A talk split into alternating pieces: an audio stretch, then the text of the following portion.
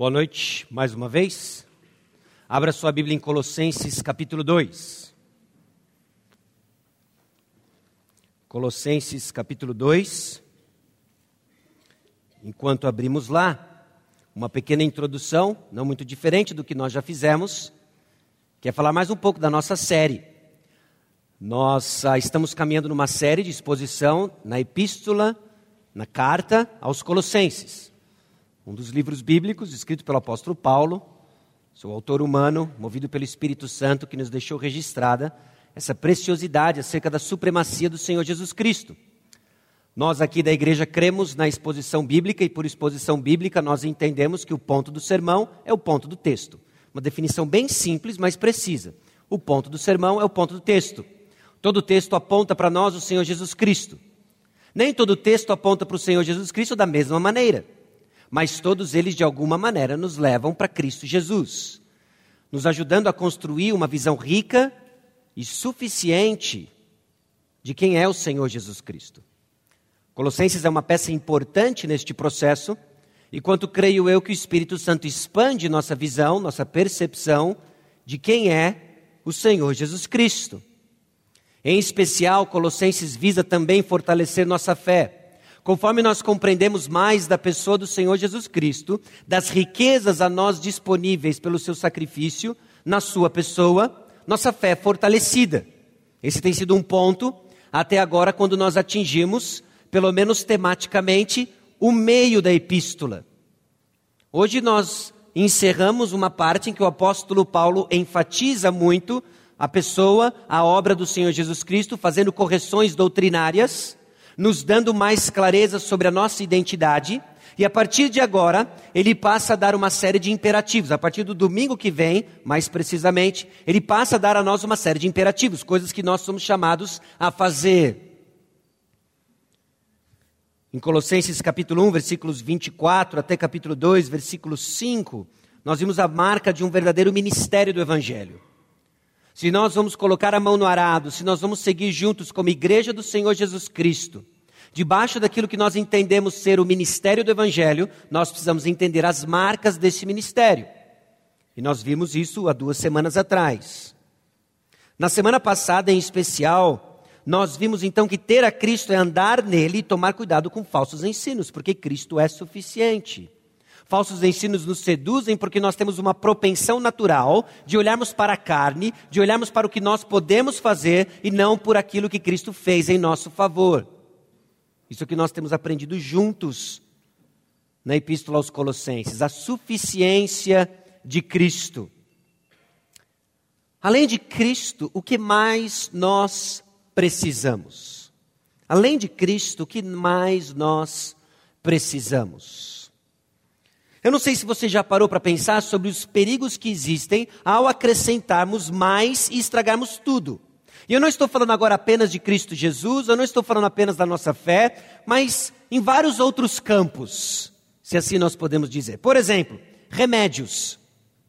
Existe a dose certa para que você tome um determinado medicamento. E às vezes, na sua pressa de querer uma cura, você tomando mais do medicamento, não garante para você uma recuperação mais rápida. Muito pelo contrário, isso pode lhe trazer problemas. Em casos extremos, pode ser fatal. A dose certa, ela é benéfica, no caso de remédios. Ou pare e pense em termos de receitas.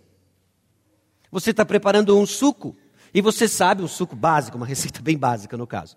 Você está preparando um suco. Isso é tão complexo quanto eu consigo ser na cozinha. ok? Ah, semana passada eu estava falando do, na perspectiva do consumidor, não do cozinheiro. Alguns irmãos estavam falando sobre picanha, hot dog, etc. Eu estava falando na perspectiva do consumidor. Essa semana, na perspectiva de cozinheiro, é o suco onde eu consigo dar um, um exemplo preciso.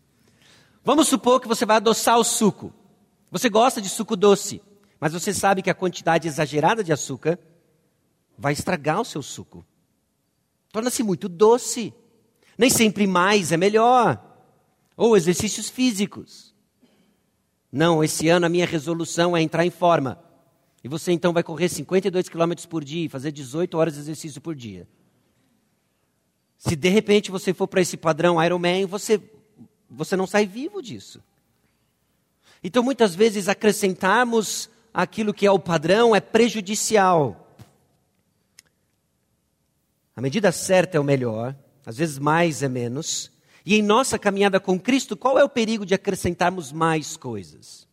Porque o falso ensino entra justamente assim, quando ele também nos apresenta a verdade, mas adiciona outras coisas, que com o tempo desvia o nosso olho de Cristo Jesus. Meus irmãos, dificilmente, no momento em que nós estamos como igreja, a mentira vai entrar descaradamente. Ela não vai vir negando Cristo, ela não vai vir dizendo coisas contrárias às grandes declarações da nossa fé, os pilares da nossa fé, mas ela vem sugerindo mais coisas. Não legal que você tem Jesus, mas talvez você precise de e a passagem de hoje, em particular, nos exorta sobre o perigo de somarmos práticas, de somarmos regras, de somarmos experiências à pessoa do Senhor Jesus Cristo. O que, que significa então a suficiência de Cristo? Porque os colossenses estavam sendo ameaçados por adições a Cristo Jesus. Já foi mencionado anteriormente, mas eu reforço hoje que não há um consenso sobre a natureza da heresia que estava entrando nos Colossenses, na igreja dos Colossenses. Não há um consenso, nós temos pistas. Talvez é o que aquilo que alguns chamam de uma versão preliminar do que viria a ser conhecido por gnosticismo, mas nós não sabemos. Talvez era algo misturado com ah, algumas práticas judaizantes, com o misticismo grego, nós não sabemos. Nós temos algumas pistas, mas seja o que for, elas estavam somando a pessoa de Cristo, ou por via do legalismo, misticismo ou ascetismo. Palavras que parecem um pouco distantes do nosso cotidiano, mas quando passamos a compreender o seu conceito, nós vemos que não é tão distante assim. Preocupado então com isso, o apóstolo Paulo escreve os Colossenses fazendo declarações sobre a supremacia de Cristo, nos exortando a mais uma vez olhar para a pessoa do Senhor Jesus Cristo e então ajustar nossa prática. Porque sim, é um perigo somarmos a nossa fé em Cristo Jesus práticas vazias. Assim como também é um perigo professarmos Cristo Jesus e não tornarmos nossa fé prática. Então hoje é o ponto em que nós vamos fazer uma virada. É o último sermão em que nós estamos olhando o falso ensino de Colossenses, fazendo correções alicerçadas no que diz a palavra de Deus, e a partir do domingo que vem, as práticas de quem crê na supremacia de Cristo, de quem crê na suficiência de Cristo, começa a invadir nossos relacionamentos, nossa conduta individual e assim nos apontando um caminho prático para vivermos para o Senhor Jesus Cristo. Paulo então diz: você não precisa dessas coisas você tem Cristo. Ele é o cumprimento de tudo, fonte de crescimento e santificação. Se nós vamos crescer espiritualmente é porque nós estamos ligados à cabeça, e a cabeça é Cristo Jesus. Então não se iluda quando você começa a, a ficar todo empolgado com a, uma nova receita de vida cristã, de espiritualidade, um novo conjunto de circunstâncias, como se isso fosse resolver o seu problema. Porque se o seu novo conjunto de circunstâncias, se a sua nova receita de bolo, de bolo para uma espiritualidade vital é desprovida da cabeça, Cristo Jesus, ela vai ser inútil e vai roubar de você a sua esperança. Porque mais uma vez você vai somar um item à sua lista de tentativas apenas para descobrir que talvez cristianismo não é para você, porque você já tentou tantas coisas e não funciona. Lógico, você não está em Cristo. Qualquer coisa que você tentar vai ser insuficiente. Então, ciente disso, o apóstolo Paulo escreve aos Colossenses com urgência, e em particular no texto de hoje. Você não precisa dessas regras, você não precisa desse misticismo, você não precisa desse sistema legalista, inclusive através do qual você julga pessoas.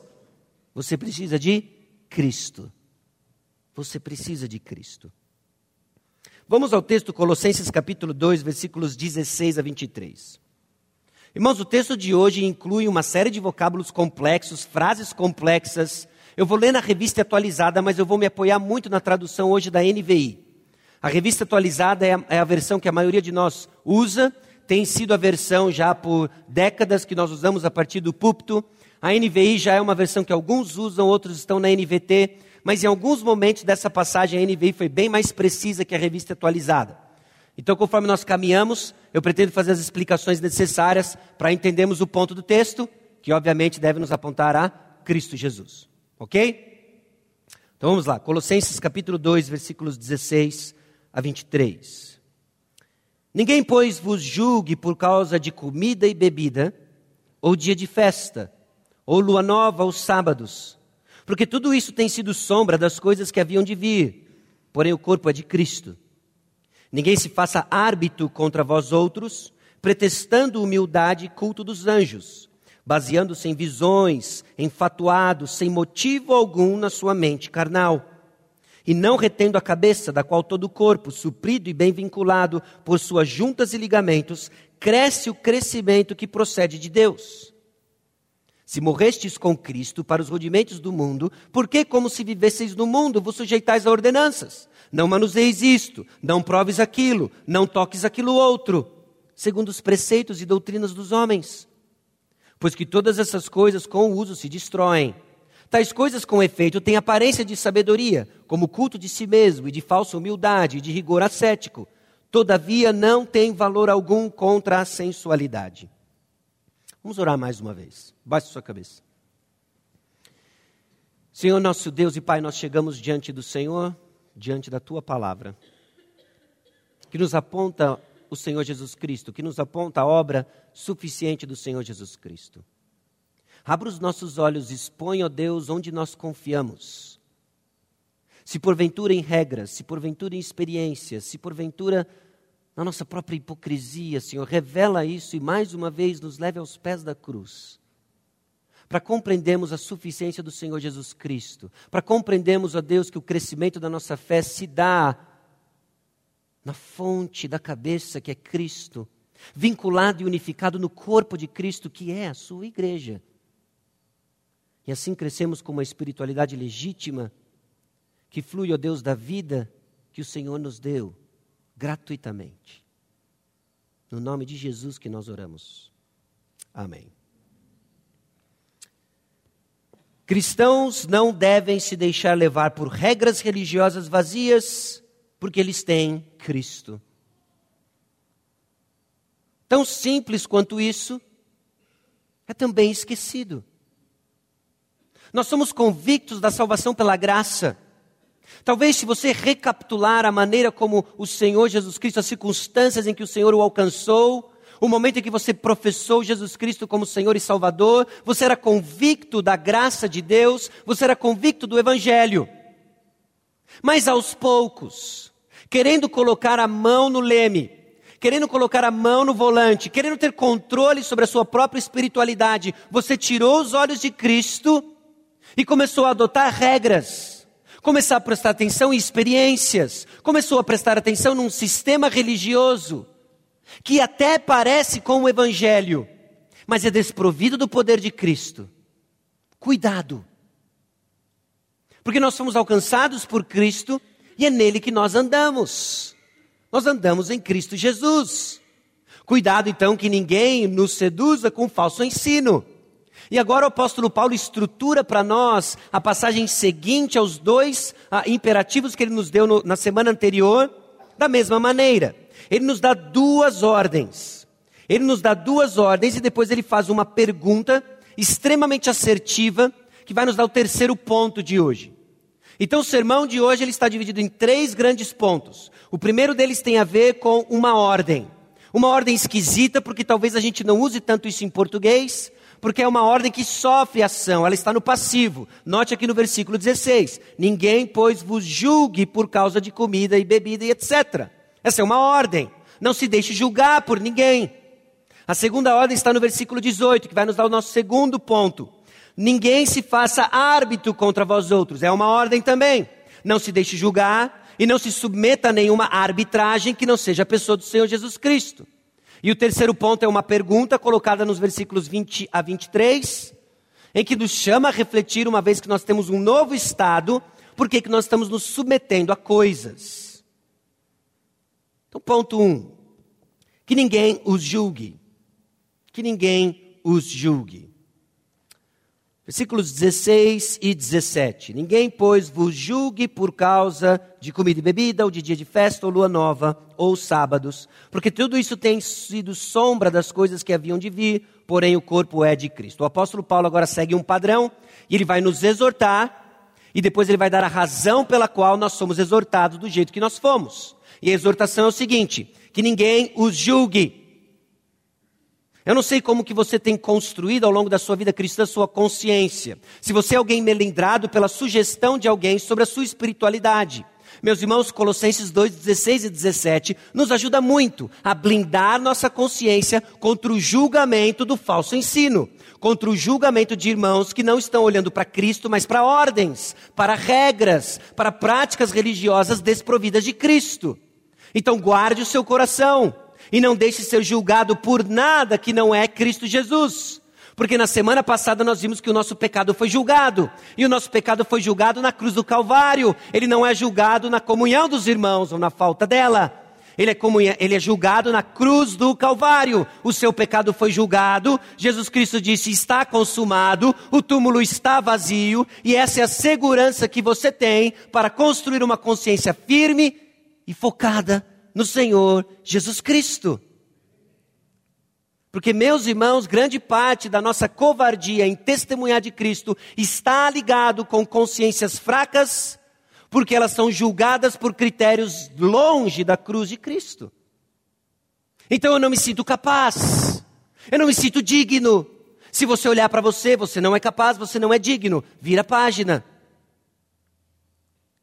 Mas a cruz do Calvário nos diz algo importante. Nosso pecado foi julgado, o túmulo está vazio. É da onde vem, meus irmãos, e brota a nossa ousadia, é da onde vem, meus irmãos, e brota a nossa intrepidez na proclamação do Evangelho e do compromisso de mantermos o corpo unido ao redor das verdades do Evangelho. Bom, as exortações de Paulo então expõem o coração do legalismo. Nós somos lembrados que a realidade espiritual se encontra somente em Cristo Jesus. Talvez você ainda esteja um pouco agitado no seu coração, na sua caminhada cristã, porque você está buscando o que de fato é a realidade espiritual. Você está procurando encontrar descanso para o seu coração agitado. Parece que você tentou algumas coisas que funcionaram um tempo, depois de um tempo não funcionou mais. Isso teve impacto no seu casamento, teve impacto na sua família, teve impacto no seu trabalho, como você encara os problemas do dia a dia. Você está atrás da realidade espiritual. O apóstolo Paulo nos lembra: a realidade espiritual se encontra não num sistema, não em práticas, numa pessoa Jesus Cristo. Porque Cristo é suficiente, ninguém deve então se submeter a um programa de desenvolvimento espiritual desprovido de Cristo no centro. Meus irmãos, isso difere o verdadeiro evangelho de qualquer sistema de autoajuda. Isso difere, inclusive, um aconselhamento bíblico cristocêntrico de uma autoajuda gospel.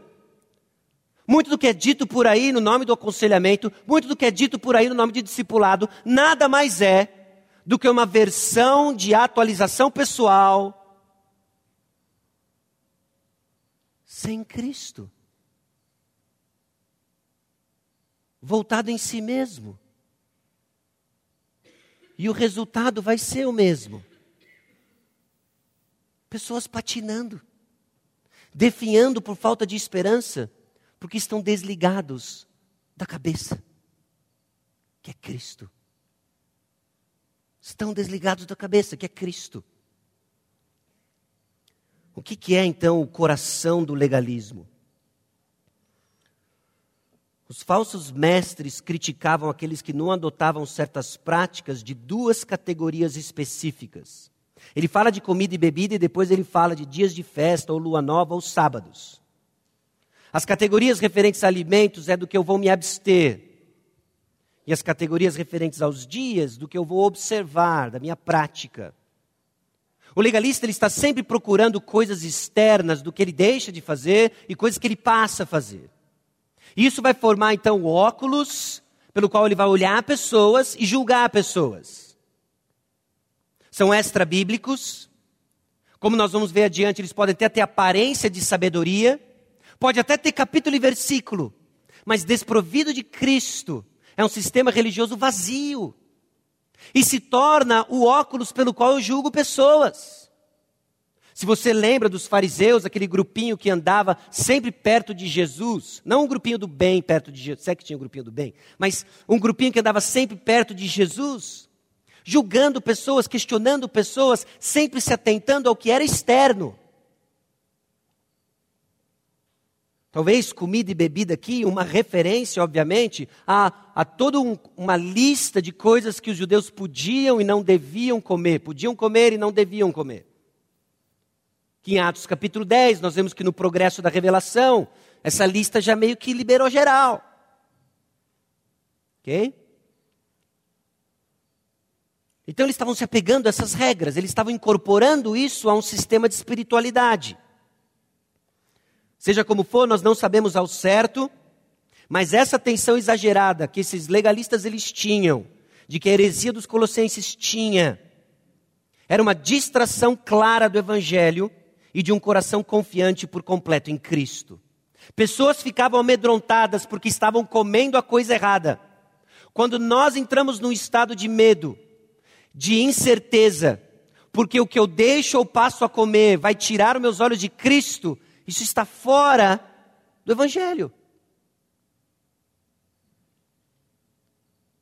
Lua nova aos sábados, idem as comidas. O problema é que esses colossenses não reconheciam a verdadeira suficiência de Cristo quando se tratava de sábados, dias especiais. Se preocupavam com agenda, calendário, ao invés de se preocuparem com Cristo. Essa não é a única vez que aparece isso no Novo Testamento. Essa não é, inclusive, a única vez que aparece no material que Paulo foi usado pelo Senhor para deixar para nós. Romanos capítulo 14 lida com os mesmos assuntos: comidas, observação de dias. E os cristãos tinham a tendência de incorporar isso na sua espiritualidade, de incorporar isso na sua caminhada com o Senhor e tirar os olhos de Cristo. Um problema que nos é comum hoje, meus irmãos. E conforme nós avançamos na exposição de Colossenses 2, 16 a 23, quais são as regras? Quais são as suas observações? Aquilo que você deixa de fazer? Que talvez você, inclusive, não sabe a razão pela qual você deixa de fazer ou faz, e que se torna, inclusive, o critério de julgamento dos seus irmãos. Isso nos tira do foco. E isso mina a nossa unidade. E é o que nós vamos ver no decorrer da passagem. O coração do legalismo, então, ele é visto no julgamento que fazemos de outras pessoas que não se conformam com nossas listas extras bíblicas de práticas religiosas. A gente bate pesado nos fariseus, porque grande parte das informações que nós temos sobre esse grupo é nos contada no relato dos evangelhos. Esse grupo que constantemente acusava, julgava pessoas, que constantemente acusava, julgava Jesus Cristo, que constantemente queriam, inclusive, matar Jesus Cristo. Esse grupo começa e nasce num período histórico anterior aos evangelhos. Em algum momento do período interbíblico, ao final dos registros do Antigo Testamento até o início do Novo Testamento, nós temos aí quase uns quatro séculos de história, muita coisa aconteceu. E surge um grupo determinado a viver fielmente para o Senhor. Um grupo que queria viver a lei do Senhor. Se você lê os Salmos, em especial o Salmo 119, você vê um grupo, você vê, você vê ali que viver a lei do Senhor é algo incentivado, inclusive, pela palavra do Senhor. Este grupo, então, forma uma espécie de clube de santidade. Vamos viver para o Senhor. E eles começam a aplicar a lei do Senhor em tudo aquilo que eles faziam. Mas eles tiram os olhos da esperança de salvação, daquele que haveria de vir. E quando aquele que haveria de vir veio, eles estavam tão apegados às suas práticas religiosas, eles eram tão legalistas, que eles deixaram passar quem eles diziam aguardar. Essa é uma tendência, meus irmãos, do coração humano. Inúmeros grupos religiosos, depois inclusive da morte, ressurreição e aceição de Cristo, caíram no mesmo engano. E eu espero que você saia daqui hoje também, inclusive, revendo como as suas práticas religiosas refletem o mesmo engano. Estão longe de Cristo. Por isso não podemos deixar de ouvir de Cristo. Porque é a proclamação da palavra de Deus, é a mensagem de Cristo Jesus que nos traz de volta para o prumo. Porque se deixarmos por nós mesmos, nós vamos criar sistemas complexos, vazios, de pura religião humana. Nós vamos julgar nossos irmãos com esses critérios. Nós vamos minar nossa unidade. E nós não vamos representar nada, a não ser um clube de interesse comum religioso. Mas não se esqueça, nós somos o corpo de Cristo. Nós somos o corpo de Cristo. O coração do legalismo, então, agora é respondido com a realidade espiritual que pertence a Cristo. Note no versículo 17. Porque tudo isso tem sido sombra das coisas que haviam de vir. Porém, o corpo é de Cristo. Aqui talvez seja a primeira passagem que a tradução, tanto na NVI quanto na NVT, ela é mais precisa, na segunda parte do versículo. Porque, embora não esteja tecnicamente errada a tradução para corpo, ela não é necessariamente a melhor opção. Palavras são usadas em contextos diferentes e podem assumir significados diferentes. A gente faz isso no nosso dia a dia, correto?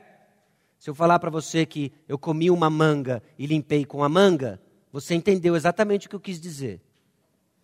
É a mesma palavra e com significados distintos. Eu comi uma manga fruta e limpei com a manga da minha camisa. Foi isso que você entendeu, certo?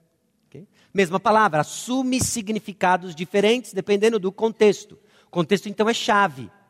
O apóstolo Paulo aqui está dizendo que haviam coisas que eram sombra das coisas que haveriam de vir. E olha a tradução da NVI a tradução da NVT. Estas coisas são sombras do que haveria de vir. A realidade, porém, encontra-se em Cristo. NVI, NVT. Pois essas coisas são apenas sombras da realidade futura e o próprio Cristo é essa realidade. No meu julgamento, são traduções mais precisas nessa passagem em particular. Então, nós estamos no exercício aqui de interpretar o que de fato o texto está dizendo. Haviam coisas que apontavam para uma realidade futura e maior. A pista está, inclusive, naquilo que é traduzido nas três versões que eu citei aqui, e que é igual, haveria de vir. Essas coisas aconteceram. Haviam festas no Antigo Testamento, haviam dias especiais no Antigo Testamento. E o que, que o apóstolo Paulo está dizendo? Olha, todas essas coisas apontavam para alguém que haveria de vir, apontavam para uma realidade que haveria de vir. Ele nos coloca agora num contexto de promessa e cumprimento. As coisas que aconteciam no Antigo Testamento nos prometiam uma realidade futura maior espiritual. E o seu cumprimento está na pessoa de Jesus Cristo. É isso que o apóstolo Paulo está dizendo. Essa realidade é Cristo. Nós estamos abraçados nos sinais dela quando o apóstolo Paulo está proclamando a realidade. Deixa eu tentar ilustrar para você de uma outra forma. Época de Copa. Nós estamos em época de Copa. Não sei se todos estão informados sobre isso. Você talvez tenha notado uma decoração diferente. Puxa, os brasileiros estão tão patriotas esses dias. É época de Copa. E aí nós sempre escutamos histórias de gente que economizou quatro anos ah, e fez a sua poupança e foi, no, no nosso caso, para a Rússia assistir os jogos. E cada história e aí você fica olhando a cara daquele torcedor que economizou quatro anos para assistir o resultado que foi hoje, quão frustrante deveria ser, enfim. No nosso caso, a gente lava uma bacia de pipoca e bola para frente. Mas enfim, aí a gente escuta aquelas histórias de cambistas, aí você talvez conhece alguém que conheceu alguém que foi para a Rússia e que na verdade comprou um ingresso e tal. E, imagina o seguinte: você, alguém adquiriu um ingresso. Ele chega na porta do estádio, mas ele está tão feliz com o ingresso. Ele está tão realizado com esse ingresso. Ele não consegue se conter de tão feliz que ele está com esse ingresso que ele resolveu ficar com o ingresso. Você já imaginou? Viajar não sei quantas horas, pegar não sei quantos voos, economizar não sei quanto, para ficar com o ingresso. Porque esse ingresso ele é muito bonito. Bra versus Sui. E tem as bandeirinhas. E aí tem uns hologramas que quando você muda assim, ó, assim, Esse ingresso é bonito demais. Dá vontade de encostar no lado de um cara desse e falar assim: esse cabeção, esse ingresso, ele aponta para algo muito melhor. Supostamente que seria muito melhor. Não fica com o ingresso na mão. E o que, que esses caras estão fazendo aqui? O sábado, a lua nova, as nossas leis de alimentação, elas são tão belas. Eu não posso comer presunto, eu guardo o sábado. E Paulo está dizendo: meu irmão, elas apontam para algo muito maior. Entra no estádio e desfrute da partida. Essas são, meus irmãos, a, a ordem do apóstolo Paulo. Não se deixe julgar por essas coisas. E a razão é porque existe uma realidade espiritual que pertence a Cristo. Ela nos dá então razões porque cristãos não devem julgar um ao outro baseado em regras legalistas. E aí já começa a nos dar pista, quando essas regras se tornam legalistas, elas podem até refletir princípios bíblicos, sabedoria bíblica, mas se ela não está nos apontando para Cristo, ela está desprovida de poder, é só um ingresso na mão de alguém que não entra no estádio. Colossenses 2,17, sombras do que haveria de vir, a realidade, porém, encontra-se em Cristo. Hebreus capítulo 10, versículo 1, capta para nós a mesma ideia. E nos ajuda a entender que não só dias específicos ou regras de alimentação, mas todo o Antigo Testamento, meus irmãos. Hebreus, Hebreus capítulo 10, versículo 1. Ora, visto que a lei tem sombra dos bens vindouros, não a imagem real das coisas. Nunca jamais pode tornar perfeitos os ofertantes com os mesmos sacrifícios que ano após ano, perpetuamente, eles oferecem. Aqui o autor de Hebreus expande todo este conceito. Toda a lei era sombra dos bens vindouros. Nos apontavam para Cristo. Bom, não deixe, não deixar ser julgado. Quais são algumas implicações disso? E aqui algumas perguntas para você. Você desfruta da suficiência de Cristo? Porque suficiência de Cristo já é um termo que está se tornando comum entre nós, já era comum, inclusive antes dessa série. Nós falamos da suficiência de Cristo. Agora, o que, que significa desfrutar disso? Porque se a suficiência de Cristo não são regras religiosas desprovidas do poder dele, o que de fato é desfrutar da suficiência de Cristo? Quais são as implicações de eu entender que eu sou em Cristo perdoado, vivificado, eu sou triunfante nele? Coisas que nós vimos na semana passada, quais são as implicações disso? Como que nós podemos ter certeza que desfrutamos da suficiência de Cristo? Quando que ela deixa de ser um conceito e passa então a direcionar, presta atenção, meu estado emocional, minhas práticas, meus pensamentos. Porque nós jogamos Cristo é suficiente, eu tenho tudo em Cristo, mas nós não paramos para pensar como isso deve reger, liderar aquilo que eu sinto, aquilo que eu faço, aquilo que eu penso. E nós temos que sair então desse estado de abraçarmos a suficiência de Cristo para vivermos a suficiência de Cristo. Então, como que eu desfruto da suficiência de Cristo? Essa não é uma pergunta que eu pretendo responder hoje à noite. Porque o apóstolo Paulo responde para nós no decorrer da epístola. Nós vamos responder essa pergunta no decorrer das próximas semanas. Você vai poder, juntamente com o seu agrupe, durante essa semana, espero eu que você esteja se reunindo com o seu agrupe, para conversar, inclusive, sobre essas coisas.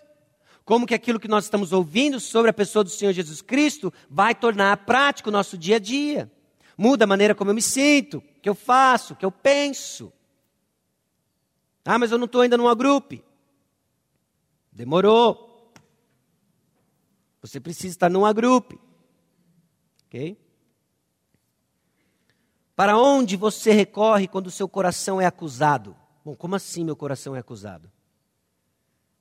Eu não tenho uma câmera de Big Brother espiritual. Mas tem algo que eu sei sobre você. Vira e mexe, você é acusado. Pelo ministério particular do acusador, o diabo. Ele sabe que um crente temeroso, ele sabe que um crente instável sobre os próprios pilares da fé cristã é um crente inútil. É um crente que deixa de ser usado com ousadia, que deixa de ser usado com eficácia. Então elimina sua confiança. E provavelmente é porque ele está acusando seus pecados presentes e passados. Então, para onde você recorre quando o acusador lhe bate a porta? Porque crer na suficiência de Cristo me informa de um advogado que eu tenho.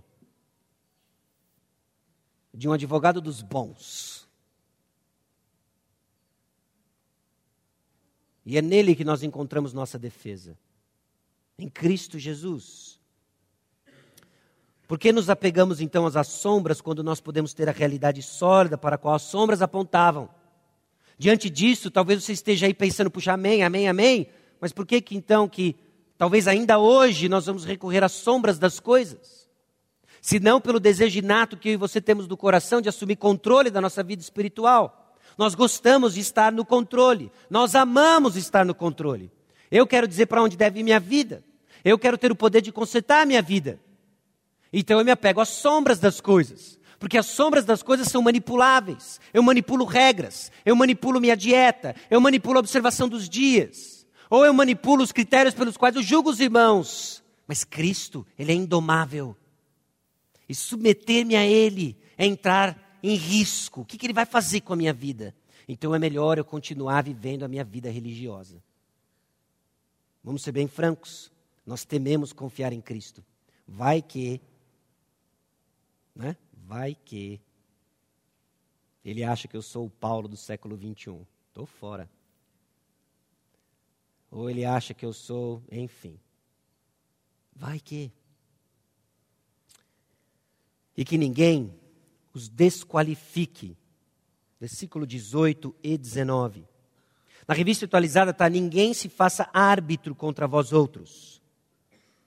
No versículo 18, ainda na NVI, é os impeça de alcançar o prêmio. E na NVT, não aceitem a condenação de ninguém. E agora? Bom, a definição é decidir contra, roubar o prêmio ou condenar. É a ideia de que pessoas vão nos impedir de alcançar algo que nós já temos, na verdade, em Cristo Jesus. Pessoas que querem nos desqualificar. Elas não só nos julgam, como agora elas querem nos desqualificar de nos apropriarmos dessa supremacia de Cristo Jesus numa vida abundante em Cristo Jesus. Não deixe que ninguém o desqualifique. Não deixe que ninguém impeça que você se aproprie da bênção de viver no Senhor Jesus Cristo, da bênção de andar nele. Não deixe que ninguém tire isso de você. É o que o apóstolo Paulo está nos dizendo. A preocupação do de apóstolo Paulo aqui é que ao insistir no estilo de vida, marcado pelo ascetismo, ou eu deixo de fazer coisas, essa prática rigorosa em que eu deixo de fazer coisas, e experiências místicas, os falsos mestres iriam roubar da igreja o verdadeiro crescimento espiritual que se encontra somente em Cristo. Não deixe ninguém tirar o prêmio de você. Não deixe ninguém de desqualificar você de olhar para Cristo Jesus. E como que elas fazem isso? Entuchando você de regras e julgando você através dessas regras. Quando essas regras não apontam você para Cristo. Não se deixe impedir. Mantenha os olhos em Cristo Jesus. Versículo 18, então, apresenta para nós uma série de marcas desse misticismo. Então o apóstolo Paulo liga para nós a preocupação que ele tem, liga o aumento do conhecimento de Cristo com o crescimento da nossa fé. Se para não deixar ninguém me julgar, eu tinha que saber que Cristo Jesus, na verdade, é a realidade, e aquelas coisas eram só sombras, nós vamos ver agora qual é o antídoto para que ninguém me desqualifique. Quais são as marcas do misticismo? Falsa humildade. No versículo 18 há uma falsa pretextando humildade. Aqui as três traduções colocam o termo humildade. Elas repetem isso no versículo 23. E é o único lugar no Novo Testamento em que este exato termo é usado de uma forma pejorativa. Por isso que os tradutores optaram por colocar falsa humildade. Mas no contexto, no contexto cabe ascetismo. Esse é quando esse jejum e outras disciplinas corporais são desempenhados para alcançar picos espirituais. É a crença de que certas práticas vão me elevar. É uma visão meio monástica da vida cristã. Então eu vou submeter o meu corpo a uma série de regras rigorosas, privações rigorosas, para alcançar alguma coisa. É essa falsa humildade. É uma marca desse misticismo. É quando nós começamos a barganhar coisas com Deus. Senhor, se o Senhor me abençoar com isso, eu prometo que eu vou largar a Coca-Cola. Que eu vou largar café. Já imaginou?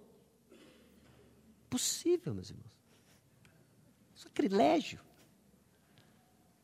Mas são essas, podem ser até inclusive essas pequenas promessas que nós fazemos sempre com o intuito, de novo, de controlar o que eu recebo ou deixo de receber de Deus. Quem está no comando? Eu me ponho no comando. Esse misticismo não é tão distante de nós. Segunda característica é essa adoração a anjos. Haviam traduções que diziam que a lei do Senhor foi dada por intermédio de anjos. Vieram como entregues, eles eram entregadores, mensageiros e trouxeram a lei. O pessoal ficava tão impressionado com isso que eles investiam tanto tempo nessas especulações sobre anjos que acabavam adorando os anjos mensageiros ao invés de Deus. Essa é uma tendência do coração do homem. No livro de Atos nós vemos isso. Quando os apóstolos traziam a mensagem, os primeiros discípulos traziam a mensagem, nossa, eles são deuses. Nós confundimos mensagem com mensageiro, fazemos uma salada só. E aqui eles estavam cultuando anjos como parte dessa experiência mística. E a terceira marca desse misticismo é que eles contavam detalhadamente as visões. Esse contar detalhadamente é apenas uma palavra. E o que talvez eles faziam, eles clamavam conhecimento especial ou experiência de origem celestial. Já viu alguém se gabando de experiências pessoais, espirituais com Deus? Experiências legítimas, autênticas, são pautadas pela palavra de Deus Okay? De forma nenhuma nós vamos limitar o que o Senhor pode fazer e onde Ele pode levar. Mas quando nós começamos a nos gabar de certas experiências espirituais, nós estamos misturando alguma coisa que nós estamos perdendo o foco de Cristo. Nós estamos olhando para as experiências. E aí, tem um enorme problema com esse negócio aí. Porque as experiências elas passam. E para você manter o seu vigor espiritual, você vai precisar de uma nova experiência. E aí você fica na dependência de experiências uma atrás da outra e cada vez mais eletrizantes. Não é mais de glória em glória, mas de experiência em experiência. De frio na barriga, de frio na barriga. Aí não é à toa que muitos definham, porque não é isso o segredo da nossa maturidade. Olhos em Cristo Jesus. Seja como for, então, quem quer que promova esse misticismo era orgulhoso com uma mente carnal. Eles diziam ser espirituais, mas a própria declaração de que eles haviam alcançado um conhecimento espiritual era reflexo da sua carnalidade. Uma mente orgulhosa, centrada apenas em si mesmo. E isso estava ameaçando a saúde espiritual dos colossenses. Ao insistir então em suas práticas místicas, eles ironicamente desmentiam sua perspectiva mundana. Ao tentarem submeter a carne a essas práticas, eles ficavam dominados por uma mente carnal. Clamavam plenitude, mas estavam vazios. Por isso que lá, tempo atrás, o apóstolo Paulo fez uma série de declarações sobre a plenitude de Cristo. Você quer estar cheio? Não é na sua experiência, é em Cristo Jesus que nós nos enchemos. O crescimento espiritual vem somente de Cristo. Versículo 19. E não retendo a cabeça, da qual todo o corpo, suprido e bem vinculado por suas juntas e ligamentos, cresce o crescimento que procede de Deus. Enquanto pessoas buscavam crescer através de práticas extremas sobre seus corpos, culto a anjos e experiências visionárias, o crescimento espiritual legítimo vem de estar unido à cabeça Cristo Jesus. Pessoas diziam que estavam crescendo ou prometiam crescimento espiritual por causa das práticas a que eles submetiam. Culto a anjos, experiências visionárias. E o que o apóstolo Paulo nos diz? Cresce o crescimento que procede de Deus, porque nós estamos ligados à cabeça. NVI trata-se de alguém que não está unido à cabeça, a partir da qual todo o corpo, sustentado e unido por seus ligamentos e juntas, efetua o crescimento dado por Deus. Estar unido à cabeça, a partir de qual todo o corpo. Quem é o corpo? Cristo é a cabeça. Quem é o corpo? A igreja. E a igreja que é sustentada e unida por seus ligamentos de juntas. Quem são os ligamentos de juntas? Quem são os membros da igreja? Como que você conhece da cabeça? Através do corpo de Cristo. Quando não estamos ligados e nutridos a Cristo através de seus ligamentos e juntas, não estamos crescendo. Por isso, meus irmãos que correm paralelo na Escritura, mostre-me alguém que não cresce na fé e eu te mostro alguém que não tem comunhão com o corpo de Cristo. Mostre-me alguém que não tem comunhão com o corpo de Cristo e eu te mostro alguém que não cresce na fé. O que não existe é alguém dizer que está na cabeça se não está no corpo. Isso não existe. Então nós vemos muitos desanimados e, e, se afastam e se desligam daquilo que vai te trazer o conhecimento de Cristo. Não saia do corpo. Implicações disso. Que ninguém os desqualifique. Práticas e experiências podem nos desqualificar de alcançarmos o prêmio Cristo. Como? Quando elas nos tiram os olhos de Cristo. É tanto barulho e nós tiramos os olhos de Cristo. Então o teste é muito simples. Quando alguém vier lhe compartilhar alguma coisa, e vira e mexe, essas coisas vão e vêm. O último que eu lembro, eu não me mantenho atualizado com relação a isso, mas era o tal do dente de ouro. Né? Aquilo estourou na minha pré-adolescência e todo mundo falava dente de ouro e que tinha dente de ouro, que alguém foi no monte e recebeu um dente de ouro. Eu falei, nossa, o cara deve ser o must espiritual. Se falava só do dente de ouro, do dente de ouro, do dente de ouro, do dente de ouro. Eu só não vi o quê? Cristo. É óbvio que é uma furada. Não, mas o ouro foi testado. Pode testar, pode ser legítimo, pode valer milhões, mas não me falou de Cristo. Tão simples quanto isso. Então, o próximo bafafá gospel, o próximo manto de mistério, que vier e começar a te seduzir, você simplesmente faça o teste. Onde está Cristo nisso tudo? Porque se você não me vier falar de Cristo, a única coisa que vai sair de produtivo desse nosso papo é o café que nós estamos tomando. Cristo. Cristo, Cristo, Cristo. Pessoas estagnadas na fé, então, não estão nutridas por Cristo, cabeça. E provavelmente estão ligadas da igreja, o corpo. 1 João 1, 7. Se, porém, andarmos na luz, como Ele está na luz, mantemos comunhão uns com os outros, e o sangue de Jesus, seu Filho, nos purifica de todo pecado. Conhecer a Cristo não é uma jornada solitária. Só é possível ligado no corpo de Cristo. Então, a próxima vez que alguém trouxer locubrações do que ele está descobrindo sobre Deus, e ele fez isso, quatro paredes, fechado, aparência de sabedoria, mas ele não conhece de Cristo. Como você pode dizer que está em Cristo se você está distante do corpo dele? Biblicamente, isso é impossível. Recebemos de Cristo por meio dos membros do corpo de Cristo. Três, não se submeta a meras regras. Paulo aqui ele não usa o imperativo, diferente dos outros dois pontos, mas ele faz uma pergunta bem assertiva para fazer um ponto importante. A lógica aqui é bem parecida com Romanos capítulo 6, quando ele faz a pergunta que se alguém, como que alguém pode viver uma vida de pecado?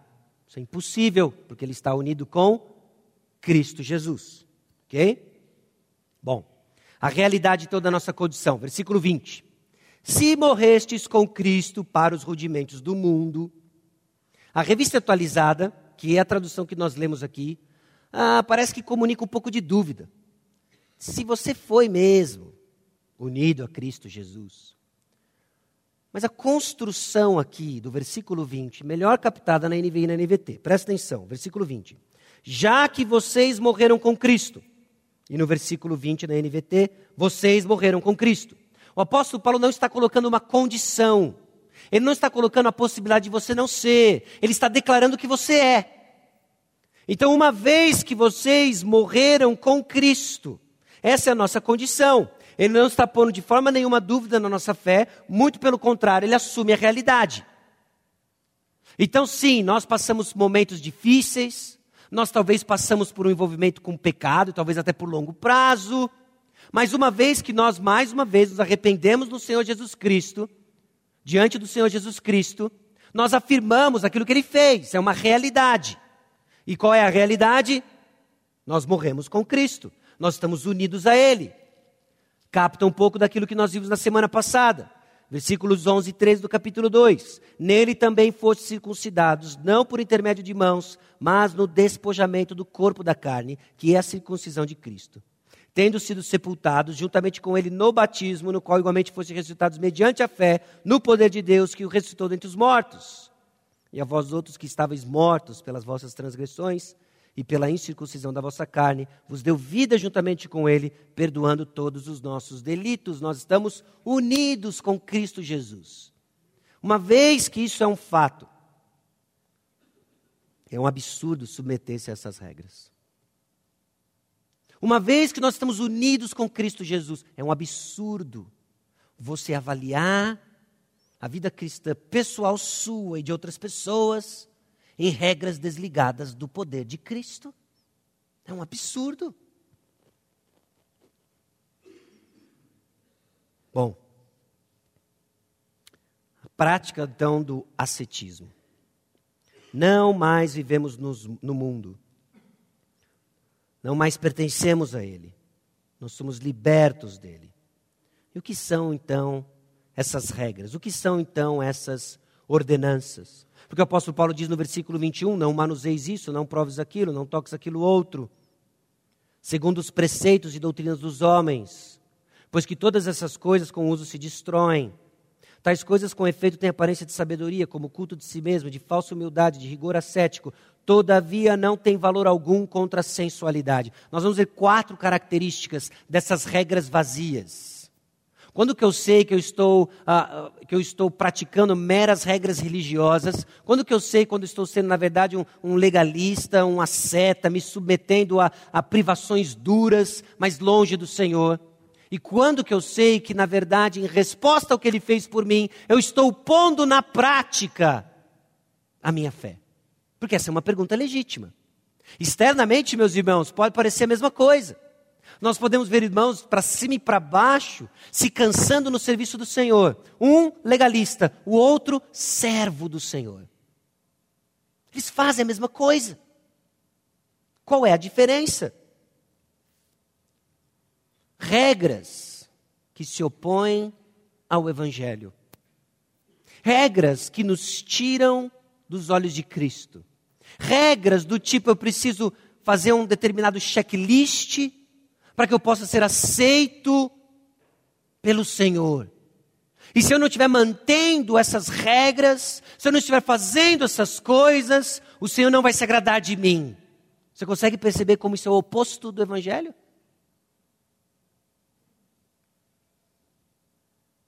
Então nós nos submetemos a regras, nós nos submetemos a uma série de coisas que nos tiram os olhos de Cristo.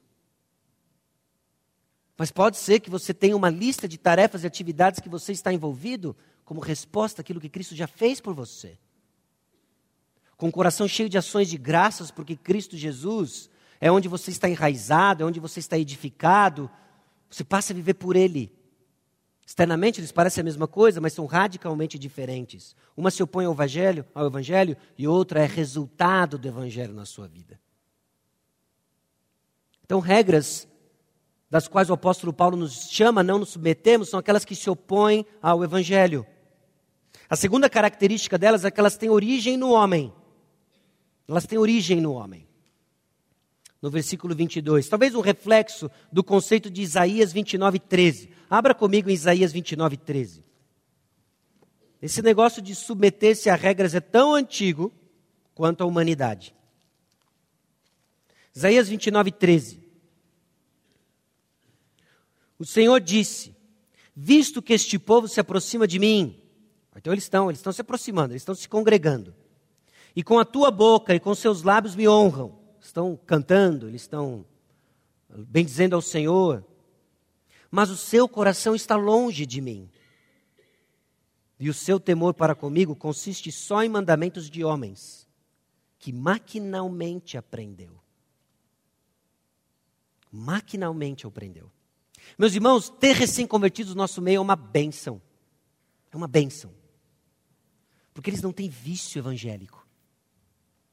E tem tantas coisas que nós reproduzimos porque nós aprendemos maquinalmente. Eu lembro uma vez em particular que eu tinha um hábito, um bom hábito, creio eu, de orar antes de estudar. E lá estava eu nas primeiras provas da faculdade, tinha um livro enorme na minha frente de economia, e eu fui orar antes de estudar. Senhor, obrigado por esse alimento, obrigado que o Senhor provê, em nome de Jesus, amém. Eu abri os olhos e um livro olhou para mim e falou: Oi, eu sou seu feijão. Aquilo foi algo tão simples e tão marcante. Eu falei assim: eu tô, eu tô, a minha espiritualidade ela é, ela é artificial, ela é fabricada. Ela é fabricada. Eu gostaria muito de dizer que aquela foi a primeira e única, última experiência que eu tive do tipo, mas não foi. Porque constantemente, meus irmãos, nós tornamos boas práticas em coisas desprovidas do Senhor.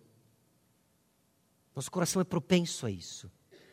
E nós precisamos rechear as nossas práticas com conhecimento do Senhor Jesus Cristo, práticas que o Senhor nos deu, do estudo da palavra, de oração, da comunhão dos santos, da ceia do Senhor, quando nós testemunhamos o batismo, rechear de verdades do Evangelho, elas vão ser abençoadoras, porque elas comunicam Cristo. Esse é o valor delas. Então você percebe onde isso lhe coloca quando você diz, ah, é que eu não gosto de ler. Ok, informação irrelevante. Informação irrelevante. Porque o ponto não é ler. O ponto não é ficar com o ingresso fora do estádio. Puxa. Ou, ah, eu não gosto desse ingresso como ele foi impresso. o ponto não é esse. O ponto é entrar no jogo. Então nós vamos ler as Escrituras. Ah, mas eu não, eu não gosto de pegar o carro, vir longe, frio, informação irrelevante. Porque o ponto é conhecermos mais de Cristo. Esse é o ponto. E é isso que deve informar todas as nossas práticas. E você já percebeu como as nossas desculpas, elas são totalmente distantes da pessoa do Senhor Jesus Cristo. Eu mencionei agora há pouco a questão do agrupe. Quais são as desculpas comuns para nós não estarmos no agrupe? Falta de tempo, correria da semana. Ah, o meu grupo não é legal. Ah, as pessoas são muito pegajosas, querem saber da minha vida. Nada tem a ver com Cristo. Mas quando Cristo é razão, pessoas são pegajosas. Pessoas têm problemas. Pessoas são problemáticas. Você é problemático. Eu sou problemático. Problemáticos juntos procuram a solução, que é Cristo. Viu o valor? O valor é Cristo. Esse é o valor. Então, essas regras que têm origem apenas no homem. Agora, é fácil também estarmos religiosamente presentes, por exemplo, no agrupe, e perdemos a razão pela qual nós vamos, não é? Aí elas perdem o valor.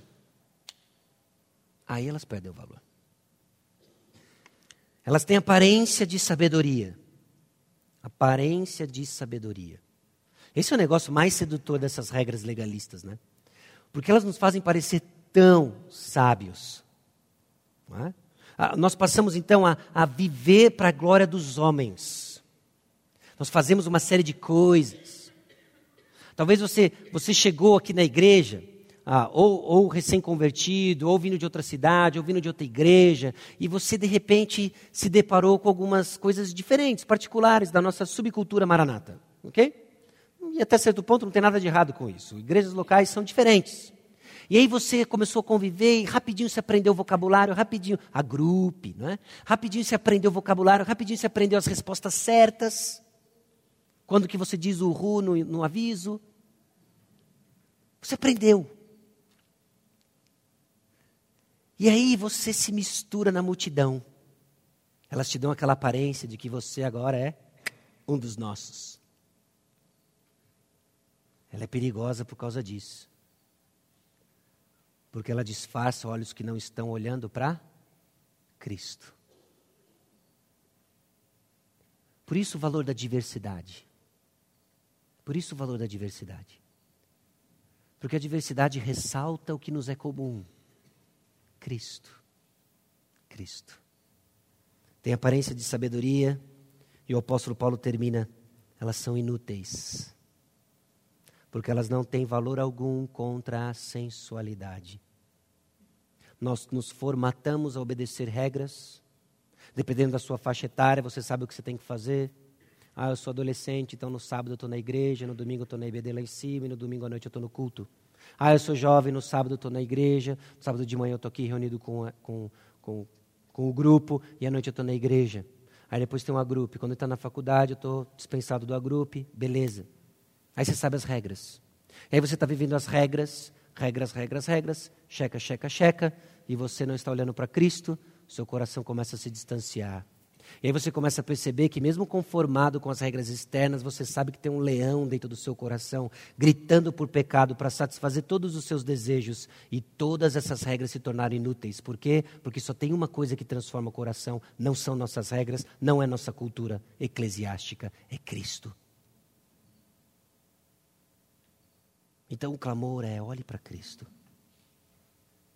Olhe para o Senhor Jesus Cristo. Porque é nele que nós somos vivificados, nele que nós somos perdoados, é nele que nós somos triunfantes, é só na pessoa do Senhor Jesus Cristo. Quem nós somos em Cristo? Plenos, vivos, perdoados, triunfantes. Essas tarefas, deveres que nos submetemos, que parecem nos escravizar, cuidado com elas. Quando nós queremos consertar nossa vida, nós estamos tirando Cristo do centro e mantendo eu no foco. Em meio aos problemas, e até mesmo eu digo em meio ao nosso pecado, nós queremos consertar nossas circunstâncias, mas Cristo quer se revelar a nós. Você vai conhecer mais de você? Ou você quer mais de Cristo? Percebe quão sutil isso é? Me dá o que eu tenho que fazer para consertar minha vida, consertar meu pecado. Mas o foco ainda é você. E o que você precisa é de Cristo. Nós não temos outra mensagem. Nós temos Cristo. Quais são as regras, então, que nós criamos, até bem intencionados, mas que passam a ser o critério pelo qual nós julgamos pessoas? E nós somos carregados delas. E o teste é: elas me levam mais perto de Cristo? Porque se ela não me leva mais perto de Cristo, ela é inútil. Isso significa liberou geral? Não. Depois do capítulo 2 vem o capítulo 3. Nós vamos ver como a nossa posição em Cristo Jesus deve ser refletida numa prática coerente ao que ele fez por nós. E aí sim, não se esqueça, nós não devemos nos deixar levar por regras religiosas vazias, porque nós temos Cristo Jesus. Durante essa semana, eu espero que você tenha um bom tempo no seu agrupe. Nós temos tomado o desafio, essa série, de fazer com que o nosso agrupe seja um compartilhar da aplicação daquilo que nós estamos vendo aqui. Meus irmãos, a mensagem é proclamada. E se está de acordo com o texto, é o Senhor falando conosco. E quando Ele fala conosco, nós somos chamados a nos instruir e nos aconselhar de acordo com a palavra de Cristo. Então, no próximo grupo, não perca a oportunidade de refletir como essas coisas mudam a maneira como nós tentamos ser obedientes ao Senhor e nos submetemos não a regras vazias, mas à vontade do Senhor. Aí a coisa ganha sentido. A coisa ganha sentido.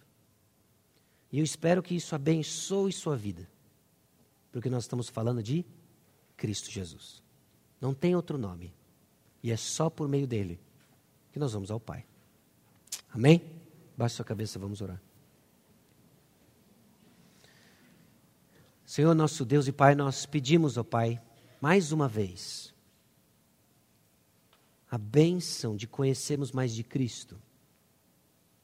As implicações, ó Deus, de tudo aquilo que foi lido, falado, transcendem a nossa percepção momentânea de hoje, mas que a palavra seja ruminada, que a palavra de Deus seja meditada durante essa semana e traduzida, Senhor, em ações práticas que serão produto de fé no que o Senhor fez por nós, não uma tentativa humana de consertar nossa vida ou pecado, mas uma resposta de fé à pessoa do Senhor Jesus Cristo.